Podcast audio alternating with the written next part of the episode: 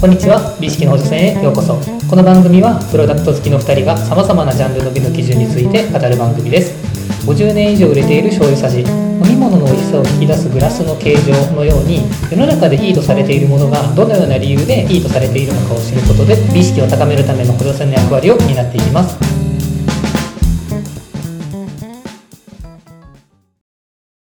宮内さん。はい。今回のテーマはですね、まあ、極めて日常的なアイテムなんですけど、はいはい。あんまりそのプロダクトについて考えることのないはい。ものをピックアップしてみました、はい、はです。ねトイレットペーパーです。おお、トイレットペーパー。はい。いや、なかなかない、あれだよね、あの、かなりニというか、そうですね。あんかはい。あんまりこう語ることもないはい。プロダクトだよね。そうなんですよ。でも、まあ、皆さんほぼほぼ毎日使うし、うん。多分気にすることもないと思うんですけど、うん。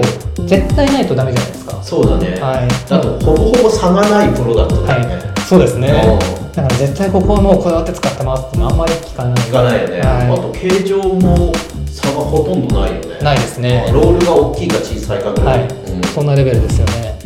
そうです。なので、ちょっと今回は、あのまあ、汚い話はせずにできるだけプロダクトにフォーカスした話をしていくんですけど、まあ、気になる方はね、ご飯の時とかやった方がいいうん、そうかもしれないね。はという感じ。で、ちょっと今回は、まあ、皆様が当たり前のように使っているトイレットペーパー、うん。こっちなんかよくできてるな単純に思ったので、ちょっと今回ちょっとピックアップして結構面白かったので、うん。うんトイレットペーパーの美の基準ですね、うん。についてお話ししていこうと思います。なんかその美と結びつかないところね。むしろこの美の逆というかイメージがそうですよね。確かに純粋に形だけ見たらなんか美しいっちゃ美しいかも。めちゃくちゃシンプルじゃないですか。そうそうシンプルでね。特化してるし、うん。ではえっとまずいつもの通り、えっと、トイレットペーパーの歴史歴史。はい、からお話ししていこうと思います、トイレットペーパーの歴史あるのかっていう感じですが。確かに。まあなんかその今のみんなが知ってるあの丸い形になったのはがいつなのかっていうのはちょそうですねっと興味深いね。そうですね。はい。ではとトイレットペーパーが最初に使われたのは1300年前の中国だったと言われてます。おおそうなんだ。はい。1300年前。はい、めちゃくちゃ前ですね。はい。トイレえっと、当時は、まあ、トイレの後のトイレの後処理にその紙を使うっていうのは、うん、身分の高い人にあの限られてたようで、初めて文献に登場した利用者っていうのは、まあ、6世紀の中国の皇帝とか、まあ、同時代の富裕層だったそうですね。でその後にトイレで紙を使う習慣っていうのが中国全土に広がっていって、まあ、14世紀頃には、まあ、石膏臭という中国に1地域だけで年間1000万枚のトイレ用のちり紙が生産されることで、えー、あの世代力が上がっていきます。はい、で1900、えーと、それで1393年、まあ、14世紀末ですね、うん、には明朝の宮廷が、まあ、お尻を拭くための60センチ ×90 センチサイズの四方を、まあ、72万枚使用したというのが記録されている。記録があるんだ、はい、えー、まず記録残ってると面白いですけどね。面白いね。使った枚数を。その時点では普通のあのただの紙です紙だよね。そうそうただのこの長方形の紙、はいはいはい。で中でも、まあ、その初代皇帝とかその家族っていうのが、うん。まあ、特に柔らかくって香りのある紙。を使用するあのを使用することが許されたそうで、へー。あの年間で1万5000枚。を使ってそうですね。あすごいね。記録のしてるってすごいね。面白いですよね。貴重だったのはね。かなり貴重だったと思います。お札の美の時でも触れましたが、うん。やっぱ紙を作る技術って中国が、うん。あの一番早かったので、まあ、コッパならではのエピソードかなっていうのを思います。なるほど。はい。でこうやって中国であのちょっと先進的に広まっていたトイレットペーパーなんですけど、あの他の国ではうん。実はなかなか受け入れられなかったそうですね。はい、で8世紀に中国を訪れたムスリムの旅人が、あの記しているのが面白くって、中国の人々は用を足した後、うん。自分の体をを水で洗わずその部分を紙で拭き取るだけで済ませていると。へー。で彼らはあまり清潔さにこだわらない。なるほどなるほど。不潔だと思われた。そうなんです。むしろ不潔だと思われてる。なんで水で洗わずに紙で拭くだけで終わらせてるのか早すぎたんですね。はいであのまあそういった形で中国では、まあ、昔から紙を使ってお尻を拭くっていう文化が、まあ、かなり早くからあった一方でヨーロッパですねヨーおいて長く使われてたのは、まあ、古いボロ切れとか、あの羊毛を集めたのボール状の羊毛のなんか塊だったりとか、へー植物の葉っぱとか干し草おー。こういうのが使われて、まあ、身の回りのものを。あ紙じゃなくて、はい。そっちの方が手に入りやすかった、そうなんですよ。よで、まあ、エストニアで発見された中世のトイレからは、うんこのお尻を拭くために使用された布片とかも実は多数え発見されてるみたいですー、ねおであのその布がまあ非常にこのボロくて擦り切れたものから金の飾りがついた上質なウールのものまであったそうでその布の質からその人の社会的地位が なるほどね。わかった。そうですね。面白いね。はい。うんよくあの出土した時にその宝石があるかどうかだったりとか、埋められてる時の状態で社会的身分って測ると思うんですけど、トイレに使われてた紙質からもそれが伺えるっていう。はい であの結局お尻を拭くためにその紙を使用する習慣、うんこれがまあヨーロッパで普及したのは16世紀頃ですね。はいはいはいはい。でこれはあの新聞の普及とか、うん産業用の紙の生産の発達、うんによってその紙がその衛生のための製品としても使われるようになったっていうところが、あのきっかけだそうですね。なので逆に言うとヨーロッパはそういった形で技術が進歩していったりとかして工業用の産業用の紙の生産が普及するまではそういった文化があまりなかっうんなるほどた。はい。だ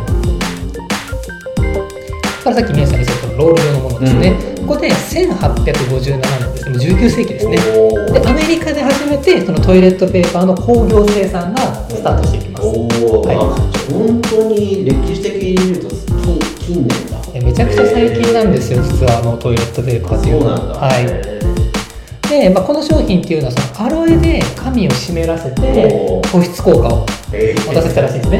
なのでパッケージもあの便座をアロエが湿らせてるかのようなパッケージで販売されてそうです。なんですけどそのこのこの当時ってそのトイレにはパンフレットとか古新聞、うんうん。服用ですねを置いてたのでわざわざ別途トイレットペーパー買う人結構少なかったらしくて、うんあのほとんどその時は普及しなかったんですね。すでにこうちり紙としてうん。自分たちでいらない紙をトイレに置いてるから使それを再利用してたんだ。そうですそうです。なのでわざわざそれを買っお金出して買って使う必要がない。っていうのでうん。その時はあんまり普及しなかったんですけど、うんその後そのトイレットペーパーっていうのはあのウォルドホテルみたいなアメリカのホテルがあるんですけど、そういうその企業の名前入りの商品を作ったりすることで、うん。結構市場を獲得していっへてー。でトイレットペーパーのその事業とかっていうのはおどんどん拡大していく。どへー。そして、まあ、1900年代に入ってやっとその室内型トイレっていうのが普及していったと同時にあのトイレットペーパーがこう一般に広まっていった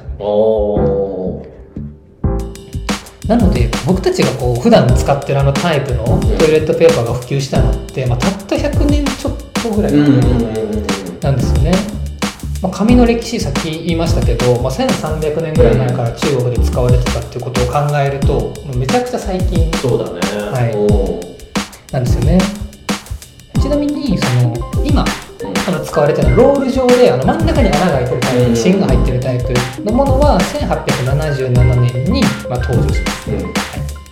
で1942年になると今でとこのダブルですね。うん。2枚重ねのトイレットペーパーの製造が、まあ、スタートしていくっていうでこれ面白かったのが、まあ、1990年代ですね、うん。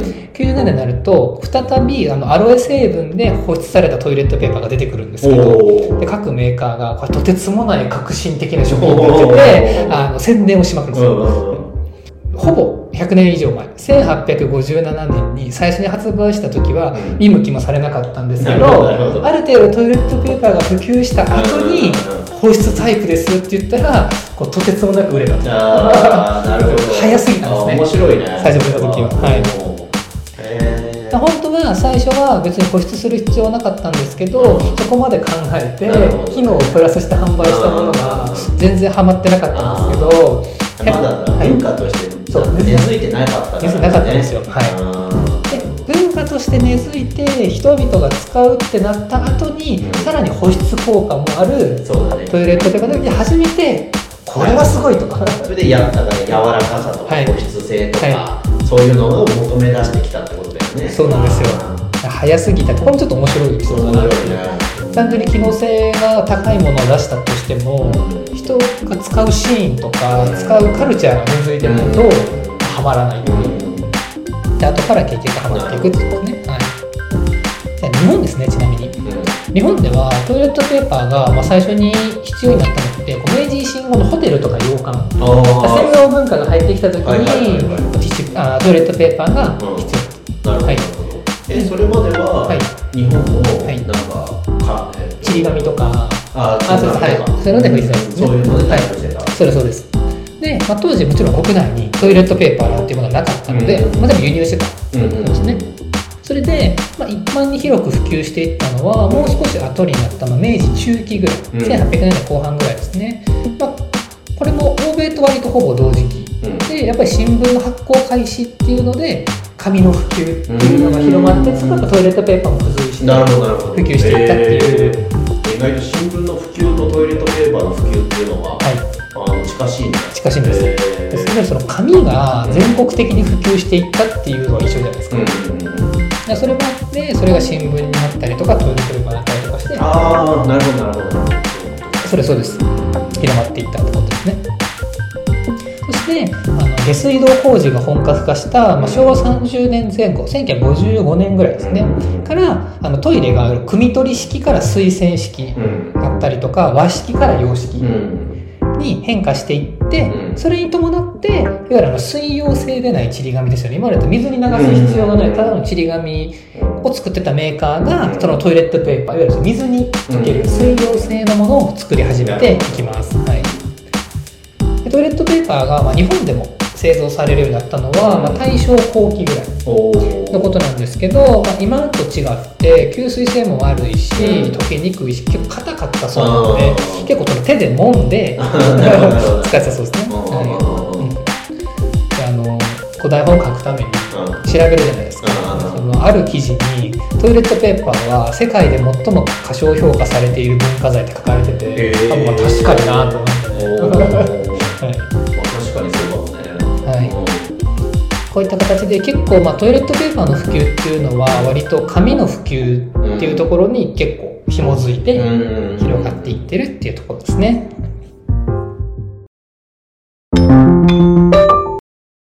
続きまして、まあ、トイレットペーパーの歴史ですね。を踏まえた上でちょっと,、えっと美の基準についてお話ししていこうと思います。でまあ先ほどの歴史のところでもあの語ってたんですけど、まあ、歴史が物語っているんですけど、まあ、トイレットペーパーの美っていうのはつまりまあ機能美うん。ですよね明らかに。で例えば汚れを取るとか水に流すとか詰まらずに流れていくっていう機能をいかに満たすかどうか。でこれっていうのは、まあ、実規格でも決まってるんですよ、はい、なので、まあ、つまりトイレットペーパーの美の基準っていうのはその実規格で決められている機能をいかに満たすかっていうところになるんですけど、えっと、辞書的なトイレットペーパーの品質っていうのは、うん。衛生的で適度の柔軟性を有しうん。水にほぐれやすくうん。隙ムラとか破れ穴の使用上の欠点がない、はい。っていうのをトイレットペーパーの品質と定めてます。とで紙幅は114ミリ。うん。決まってます。実あ規格決まってるんだ。うんへーでこの寸法っていうのはまあトイレットペーパーを日本で生産するために、うん。まあ、最初に導入した加工機うん。この規格寸法が4.5インチだったねおおそそれが未だに定着してこう現在にああそういうことなんだ。はい。あの巻いてある紙の長さですね、うん。こいつは6種類あるんですよ実規格でおー27.5355565757575うん。メートルの6種類っていうのはじゃあ紙の長さ。あるんだ6はい種類。はい。おーなんかまあドラッグストアとかで売ってるやつってさ、ほぼ一緒でしょ、でたまに商業施設とかはい。の業務用のやつですごい太い、のはいあるじゃん、はい。あれが一番大きいやつ。そうですそうです。はい。うんただあの最近はあの資源の有効活用っていう観点から結構ロールの長さは変えて出してる商品も。うん。結構そうですね65メートルと55メートルという規格があるんですけどうん。60メートルのものがあったりとはいはいかは結構その短くしたりとかっていうのもあるそうですねちなみに欧州の規格っていうのは紙幅97ミリなので、うん。日本より2センチぐらい幅が狭い。そうなんだ。そこはいも違うんだ、そうなんですよ。宮地さんこの前1ヶ月ぐらいヨーロッパ、うん。ね、旅行されてましたけど、あのトイレットペーパーどうです？日本と違いました？そうだね。なんか国によって、はい。ちょちょっとした違いがあってなんか全体で言うと日本のトイレットペーパー、まあ、あの商業施設とかはい。お店とかのやつって、まあ、全部いや普通に柔らかい、はい。だけどあのヨーロッパだと結構硬めで、おーなんかイメージで言うとレストランとかの紙ナプキンぐらいの、まあ、硬さ。そう結構硬い、はい。でまあ普通にロールで取れるタイプもあれば、はなんかあの普通のティッシュみたいなのがボックスに入っててなんかこう下から抜き出すみたいな。うん。なんかあのよく手洗い場で、はい。ありますね。今はエアが多いけど、はなんか紙抜くみたいな。ありますね。はい。あんな感じだだったりへとか、ー。そうそうそうはいはいそうなんかねそういうのが多かったでまあウォシュレットみたいなのは一切ついてなくて、はい。で基本は全部ちょっと硬めのトイレットペーパーっていうへえ感じそうなんですね。そうそうそうそう。まあ、やっぱり紙質とかは規格もやっぱね国によっては全然違う、まあ、日本人日本トイレットペーパー一番柔らかい気はしますけどね。か感覚的に。そうだね、なんか日本ほど柔らかいのは出会うん。出会わなかったあとイタリアがちょっと文化がは違うらしくて、へー。なんか宿泊施設とか行くと、えっ、となんだろうな。お尻？お尻を洗うためだけのこう便便器みたいなのが別にあってはい。トイレとトイレともうはい一個別の便器があって、そっちにはなんか水が溜まってて、はい。っていう感じのがあって。へえ面白いですね。そうそう。それはあのフランスとかスペインはなくてなくて。イタリアにしかなかった文化的なものでそういうのがあるらしいよ、それ面白いですうね、ん。ちなみにあの日本ってその規格うん。何センチとか幅とか長さ決まってるんですけど、うん。それプラスあの1993年からはあのトイレットペーパーのほぐれやすさみたいなのもおあの規格に入ってて。遅れやすいっていうのあのいわゆる水に流した時に100秒以内にああそういうことか。ほぐれるかどうか。ん。バラバラになるかどうか。つつまつまらないようにすぐ溶けるかな。そうなんですよ。あその溶けやすさみたいなのもちゃんと規格に入って面白いなと思いました。でこれよく考えてみるとこの基準って結構ハードル高いなと思ったんですけど、うん。柔らかくて水にほぐれやすい、うん。だけれども汚れはしっかりと取る必要があるし摩擦も少ない方がいい。うんって結構難しい。まあなんか確かに地味にハードル高い。当たり前すぎて何とも思わなかったけど、はい。結構作るの難しいんじゃないかって思わせるような内容で、そうですよね。でその上で例えばそのダブル2枚にしたりとかあのエンボス加工でこううん。凹凸加工を施したりとか、まあ、香りをつけたりとか、うん。まあ、こうより使い心地を良くするうん。ための改良みたいなのがどんどんこう続けられてるって結構結構高度なそうプロダクトだなっていうのはうん思いましたね。なんかどのメーカー日本に限った話かもしれないけど、はい。どのメーカーさんが出出してるやつもさ大きく品質って変わらなそうだけど、ね、そこまで変わらないですね。うん。なんか厳密に言うと結構違うのがねなんか僕らは慣れてる文化的に慣れてるし、なんかある程度の品質クリアしてたら、はい。さらにその高いレベルでの品質さってさ、分かんなかったりするじゃん。そうですね。ん。でそんなに多分そのことにさ重きを置いてる人も多くないだろうし、使ってる基本的なクオリティが高すぎて。なんかそんな気がする、うん。そうですね。別に僕も個人的に薬局ですごい買ったりとかする時にもね絶対このメーカーがいいとか特にないですし。そうだよね。うん。目についたやつみたいなそうだよね、はい。そんな感じだよね、うん。まあだから逆にそれぐらいクオリティ高い。うんどどのものもすごくクオリティが高いんだろうなって思いましたねとあのここからちょっとあの観点を変えて、まあ、うん。類似品であるティッシュペーパーとの違いです。おーティッねシュペーパー。をちょっとまあ説明しながら、うん。トイレットペーパーの特徴をちょっとお話ししていこうかなと思います、でまあ、そもそもトイレットペーパーとティッシュペーパーのまあ一番の違いっていうのはまあ紙の材料が違うんですよ。あそうなんだ。はい、材料が違います。もちろんどっちも紙なんですけど、はい。でそもそもじゃあ紙の原料って木材かうん再生紙から作られるパルプですね。うんでパルプっていうのは植物繊維。うん主成分はセルロースです。だから水溶けます。トイレットペーパーとか水に流せる紙臓器みたいなやつ、うんあれはまあ広葉樹から得られる単繊維のパルプを使ってる。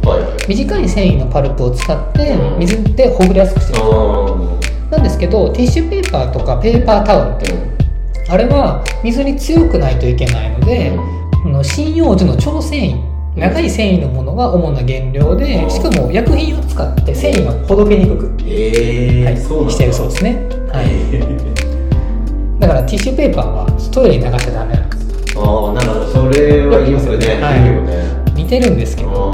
なるほどね。ビジュアルも近いし、はい、ティッシュってさなんかそのもう使い方だろうけどさ、はい。別になんかその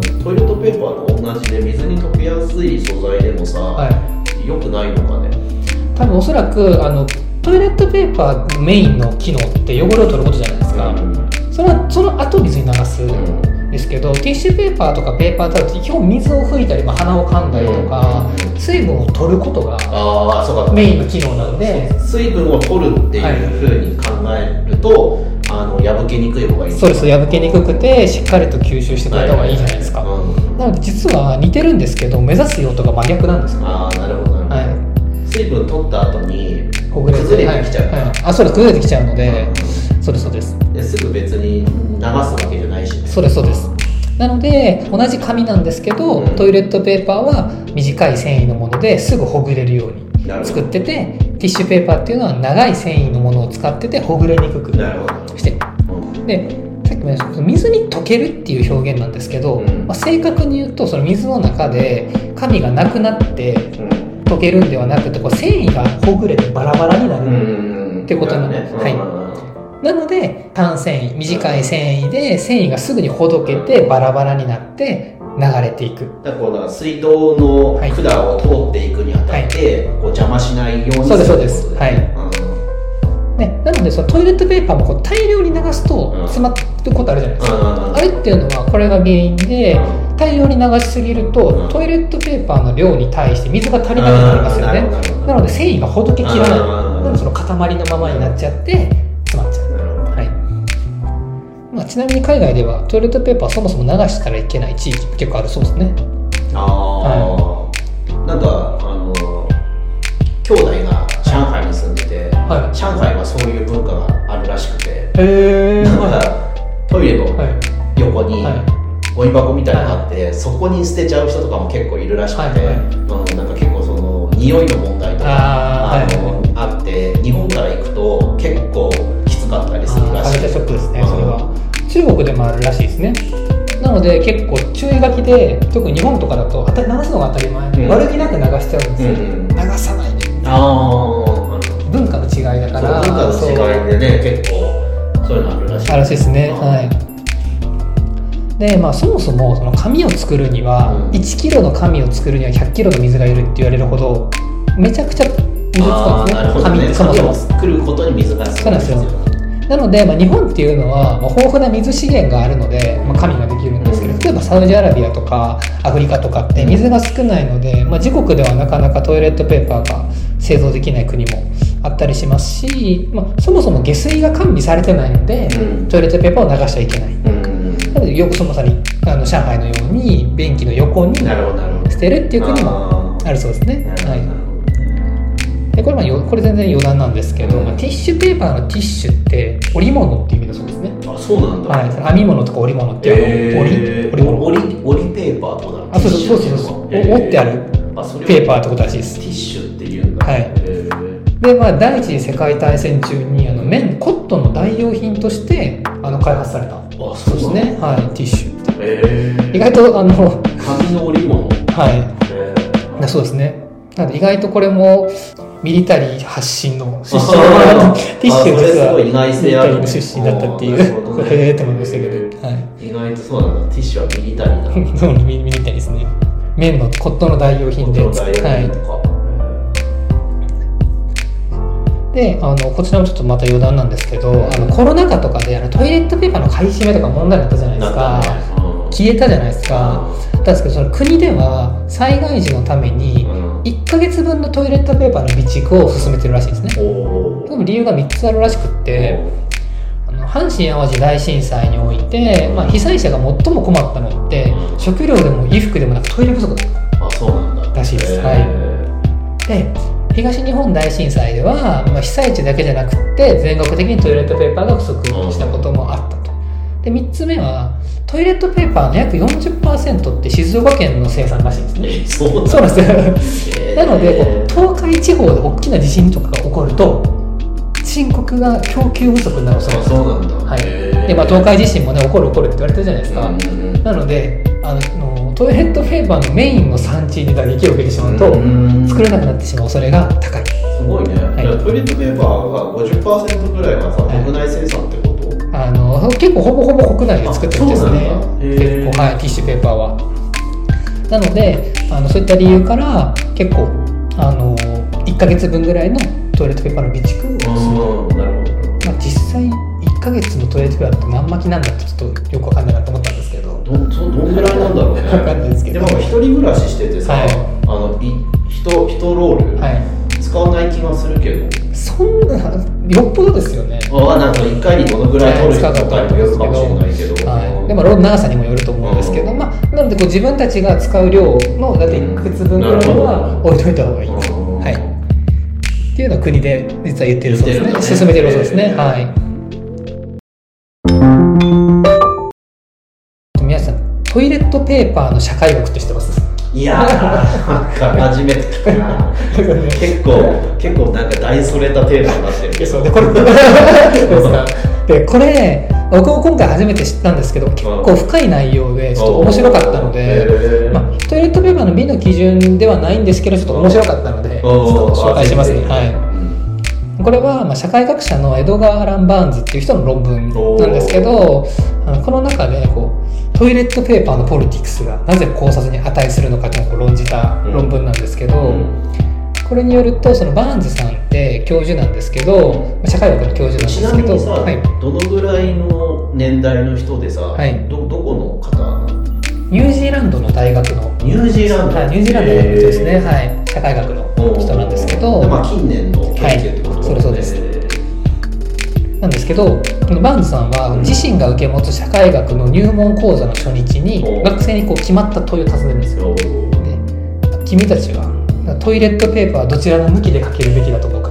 向き。はい、一番壁側からこう引っ張るのか。ああそういうこと？反対側から手前側から引くのかっていう、はいっ質問をするんですね。はい、でそこから続く50分間でうん。学生たちはなぜ自分たちがそう答えた壁際から裏側にかけるのか、うん表側にかけるのかっていうのを自分たちがなんでそう答えたかっていうのを問い直しながら、うん。やはりそのそれ以前には全く意識的に考えたことのなかった規律とか習慣っていうのの社会的構成というのを探っていく、それ気にしたこともないじゃないですか。確かに確かに。そう。っていうのをきっかけにそこからこの社会的なあの構成っていうのをこう探っていく。なるほどね、はい。うん。でそこから発信して学生たちっていうのはジェンダーの役割とかお。公的私的な空間の意味とか人種民族性とか社会的階層とかお。よりこう大きな社会学のあのいろんなテーマとのつながりをそう見つけていくっていう、えー。なるほど。はい、はい、トイレットペーパーっていうのがその、はい。きっかけとしてそうですそうです。はいでそのバーンズさんが言ってるその授業の意味みたいなの僕は結構共感したのでうん。ちょっと難しいんですけど引用すると、うん。まあ、社会学者が関心を持つのはさ末であったりとか自明のこととあのことをもっともらしく見せているだけだと思われがちな領域であると。ほはい、で従ってそのトイレットペーパーのかけ方っていう練習問題を通じてうん。明らかになるあの学理的なポイントっていうのはこの小規模な日常っていうのは社会学の扱うビッグピクチャーよりあの問題の全体像ですね。さっき言ったジェンダーの問題とかうん。人種とか民族とか社会的階層みたいな問題の対極にある。小規模な日常っていうのはその大きな社会的な問題の対極にあるあのっていうことではなくって日常から離れてビッグピクチャーがどこかこう向こう岸の方全然違う場所に存在することはありえないっていうことを気づくのがこの授業のすごい大事なことなんだっていうのを言ってですね。はい。決してその川はないとはい。陸続きであそうですそう。です、んその細かい項目だったりとか、うん。その常識とみなされている規則とか、あの信念。こういうのこそが実は社会に埋め込まれた大きな物語であり物語を強固にしている党のものなのであるとあーなるほど言ってて、まあ、これめっちゃ面白いなって僕は思ったんですけど、まあ、その皆さんが思い描いたりとかメディアで取り上げれるようなその大きな社会的なテーマうん。とじゃあトイレットペーパーの向きどっちにするかっていうのはつながってるんだと。なるほど。で日常的な一見さまつに思えるような物事こそが社会を構成している物語なんだよっていうのを言っててそれを社会学のテーマとして知ってもらうために講座の一番最初に君たちはトイレットペーパーはどっちの向きであのかけるべきだと思う。か問いかける。はい。なんかあれだよね。トイレットペーパーってすごいさ、はい、その社会流通、はい、流通が最優先されててさ、はい、そのそのなんだろうユーザーに対してさ、カスタマイズ全然されてないアイテムだよね、そうですね、なんかももう日用品でもさ、もっとさユーザーによってさ、い、ろいろカスタマイズできて、自分に最適化できるようなプロダクトもあるじゃん、はい、ありますね。ね、例えば歯ブラシとかだったらさ、もうさ何百種類ってさあそうですね。自分でさ好きなやつ選べるじゃん、だけどトイレットペーパーに関してさその実企画とかさ、はい、その流通の関係で同じ形、はい、同じほぼ同じロールの量みたいな規定されててさ、はい、で、ね、それをなんか自分はこのぐらいのサイズ感がいいからとかっつってさ、カスタマイズできないじゃん。できないです、ね、なんかそういうのはさあれだね。なんか面白いしトイレットペーパーたらしめている理由なのかもね、うん、そうなんですよね。それぐらいこうあまり考えることのなさすぎる、うん、でも絶対必要なプロダクト、そうだね。はい、が実はそういった大きなあの社会的なテーマにもこうつながってるっていうのでこのトイレットペーパーの社会学っていうのがあって、これって結構いろんな大学で引用されたりとか、心理学者の人がこれをきっかけに実験をしたりとか、結構いろんなところに引用されたりとか、いろんな領域に影響を与えているあの論文らしくて。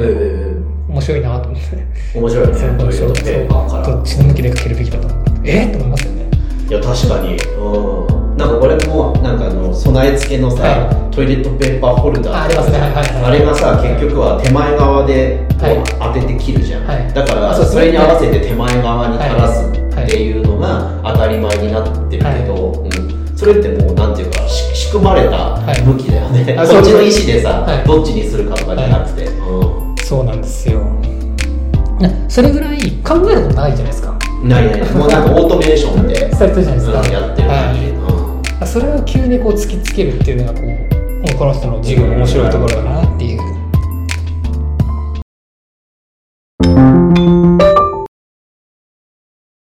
トイレットペーパーについて話してきましたけど、いかがでしたでしょうか？なかなかトイレットペーパーで30分、まあ、前の前も言いましたけど トイレットペーパーで30分話すかトイレットペーパーで30分っていうワードが面白い。やばいですよね。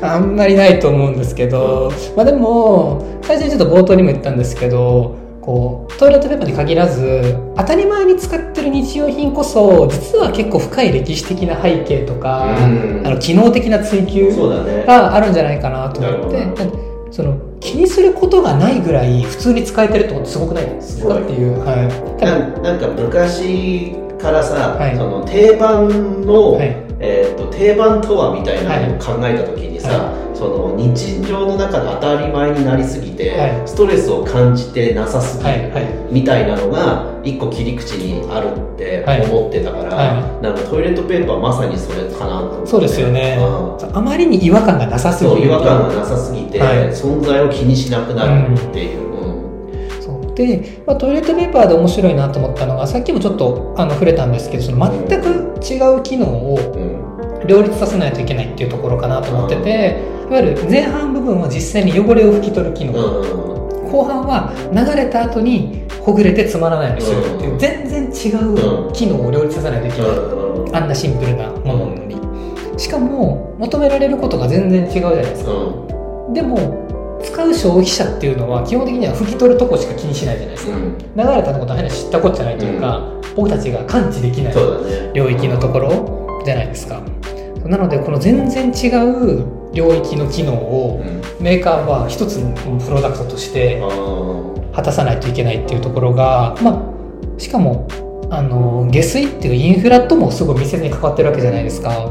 そうだから結構この現在のようなものに普及するためにはすごいこうメーカーのとてつもない努力が実は結構あったんじゃないかなっていうのを今回改めて実感しましたね。なるほど、なんかウォシュレットが結構普及している日本だったら、はい、これトイレットペーパーっていうプロダクトのそもそもが変わってもいいのかなって思ったりするけどね、確かにそうですね。ねなんかそのウォシュレットがないからこそ最適化されてたプロダクトだと思うんだけど、ウォシュレットが生まれたことによって、あの形状であったりとか、あの幅あの柔らかさである必要性もなくなってきてるじゃない、うん、だからもしねなんか新しいプロダクトが生まれるとしたら、はい、ウォシュレットが当たり前になってる日本とかからなのかなって思う。あ確かにそうですよね、ウォシュレットがつまり汚れを取るっていう機能を果たしてくれてるから。あとはあの濡れてしまうから、はい、それを乾かすか拭くかだけで、はい、で最近だったら乾かすえー、機能までついてるトイレもあるから、はい、そうなるといよいよトイレットペーパーが必要なくなるでしょう。確かにそうですね。本当に水分を軽く拭き取るっていうところと、うん、なんか一瞬でほぐれるみたいなところにフォーカスすれば、うん、もっと全然違う感じが生まれるかもしれないよね。確かにそうですね、うん、確かにウォシュレットあれかなり革新的ですもんね。そう考えると、まあ、なんかでも世界的に普及するっていうのはさ難しいのかもしれないけどね、まあでもまさにさっき宮下さんがおっしゃった通りそのプロダクトって基本的に技術革新とともにどんどん変わっていくじゃないですか、あり方が。求める最後の答えは変わんないじゃないですか、うん、綺麗にしたいっていうのは変わんないんです。けど、過程が全然技術革新によって変わるとプロダクトもそれで一気に必要なくなったりとかなんかジャンプして携帯が変わったりする。だからそういう意味では技術革新が起きてウォシュレットという概念が生まれた日本は変わることができるかもしれない確かに。でそもそもトイレットペーパー自体の歴史が短いじゃん、はい。はい、だからその人間にとってさ当たり前のものでは実はないってことだよね、はい、そうですね。だから変わったっておかしくない。全然おかしくないですね、うん。なんかあれですね。スコッティとかエリエールの人に話聞いてみたいですね、うん、あでもどうなんだろうね。だからウォシュレットがさ普及したらさ、はい、あのトイレットペーパー自体のさ消費量って減るんじゃないの、ああ確かに。1回に使う量さ、まあ、減りますよね。減るでしょ。減りますね。ってことはなんか年間の販売量とかにさ、はい、結構影響出るんじゃないのかね。確かにそうですよね、うん、ちょっとあのウォシュレットの普及とトイレットの売り上げが相関でちょっとそう相関関係があるのかとかね調べてみたいですね、うん、確かに面白いですね。それで頭に悩ませたりするね 業界の人。確かにそうですね、うん、いや面白いですね。あと今そこの勉強全然してなかったんですけど、うん、その TOTO みたいなメーカーとティッシュを作るメーカーって別じゃないああなるほどなるほど。別じゃないですか。ある種そのね一連卓上ですけど、うん、トイレ側がね全部これで完結するみたいなのを出してしまったらああでもそれはあるよね。トイレットペーパー業界のなんかその温風でさ乾かしますっていうのが普及したらさ、はい、トイレットペーパーの存在意義がなくなるもん、うん、でしかも紙を使うからそれで済めばエコにもなるじゃないですか、ね脅威ですよねそう。そうだね。電気代よりもトイレットペーパー自体を流さない方がきっと環境に優しいよね。そうですね、うん、確かにそこの問題結局その発電とか電気の使用量考えた時どうかっていうのは別かもしれないですけど、うん、単純に使うものが少なくなるってまあいいよね。いいですよね、うん、消費者の手間的にも確かになんか買わなくてよくなるのはありがたいしね。そうですよね。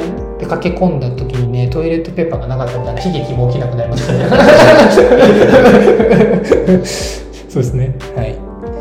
なので結構いくつか過去のテーマにもあったんですけど、うん、こういうなんか日用品系僕好きなのはこういうところなんですよね。当たり前すぎて、はい、逆に当たり前にあの普及させさせるぐらい努力があったんだろうなっていうのを勉強すると知れるんで、あこれはすごいなと、うん、あと意外と歴史浅いんだなみたいなあ、うん、そうねそれはなんだろうな,、なんか意外自分がやっぱりさ言ったって大して生きてないから、そうですね、生まれた瞬間からあるものってさ、はい、なんか普遍性結構感じちゃってるんだけどそうですね。ねちゃんとそうそうあったかのようあったかのようなイメージを持っちゃうんだけど、ちゃんとね調べて勉強すると、そうじゃないことが分かってうんなんか変わ変わる可能性があるんだなって分かるからね。そういうのは、ね、なんか自分のこう、うん、先入観をなくすのにいいよね、はい、なんか例えば車とか、うん、まあえっとインターネットとか、うん、なんか明らかに人々の習慣を180度変えちゃうような、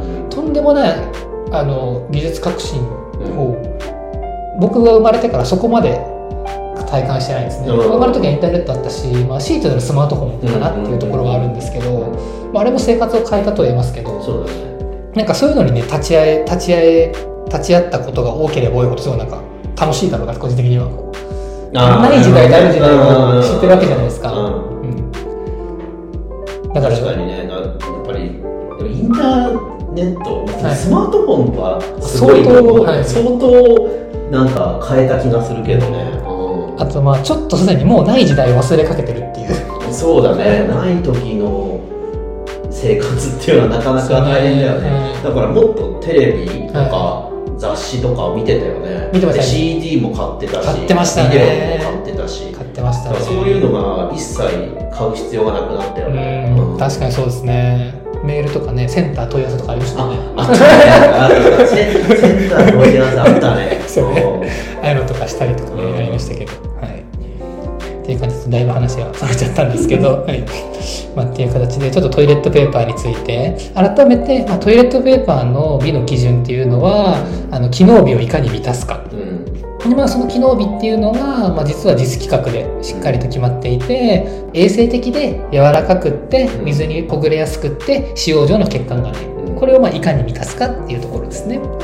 なので個人的には水に入ってから100秒以内ほぐれないといけないそのほぐれやすさ試験があるというのが結構個人的に面白いなと思って、えー、面白いね、はい、何秒以内でほぐれてくださいという企画まであるっていうのは結構個人的には面白かったかなと思いました、まあ、インフラに影響しちゃうから、あもう、直結するのでめちゃくちゃ大事な、大事な企画だなと思います。まあ、っていう感じでちょっと今後もこういうこう当たり前系のプロダクトは結構なんかちょこちょこと取り上げていこうかなと思うのでなんか皆さんもねそういうなんか当たり前に使ってるところでもちょっと家帰って、これって実はどうなんだろうとか、はい、お玉とかね、フライパンとか意識しないようなレベルのものにも。インフラって感じてるようなものとかのまさにそうですね。まさにそうですね。一企業がさ、はい、手出さない領域、はい、あそうですね。それそれこそその下水とかもそうですしそれ電気とかガスとか、そういうのがそういうのもね結構調べてみると結構面白いかもしれないですねなんかザでさ、はい、日用品作るじゃん、はい、だけどトイレットペーパーってさ、はい、やっぱなかなか手出せないっていうか、はい、手出そうとも思わないじゃん。思わないですね、ね、そういう領域の方がさ、きっとなんか面白いストーリーがあるのかもしれない。結構あるんだと思います、はい。ボールペンとかね。あそうね。今ボールペンをね、改めて作るってなかなかね難しいないよね、うん、よじゃないじゃないですか。そういうものこそ結構面白いなんかトピックとか、基準が組まれてるんじゃないかなっていうのを改めてトイレットペーパー調べて感じましたね。ではトイレットペーパーの B は以上となります。ありがとうございました。ありがとうございます。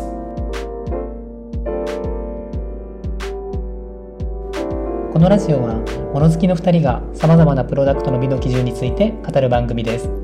できる限り正確な情報をお伝えするよう心がけておりますが厳密な交渉は行っておりませんのでご了承ください